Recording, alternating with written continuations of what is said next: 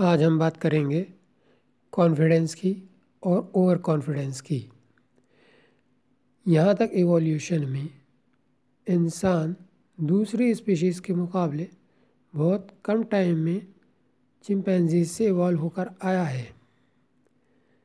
अगर हम इसको पचास लाख साल भी मान लें और उसके मुकाबले दूसरी स्पीशीज़ पचास करोड़ साल से हैं, जहाँ आप पेड़ को देख सकते हो और कबूतर को देख सकते हो, और इन परिंदों में जो है जब ये अंडे के अंदर होते हैं तो इनकी चोंच के ऊपर एक नोक होती है जिससे कि अपने अंडे को तोड़ते हैं, और ये निशानी डायनासोर के ज़माने की है।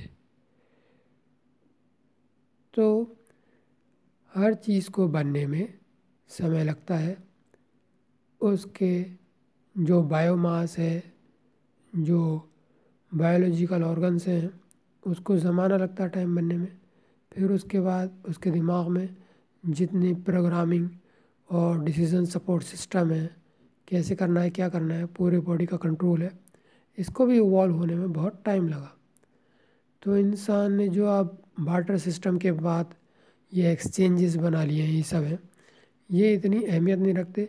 और उसके बाद आपको कॉन्फिडेंस कि हाँ मैं मार्केट में ये कर लूँगा वो कर लूँगा, ये ओवर कॉन्फिडेंस हो जाता है।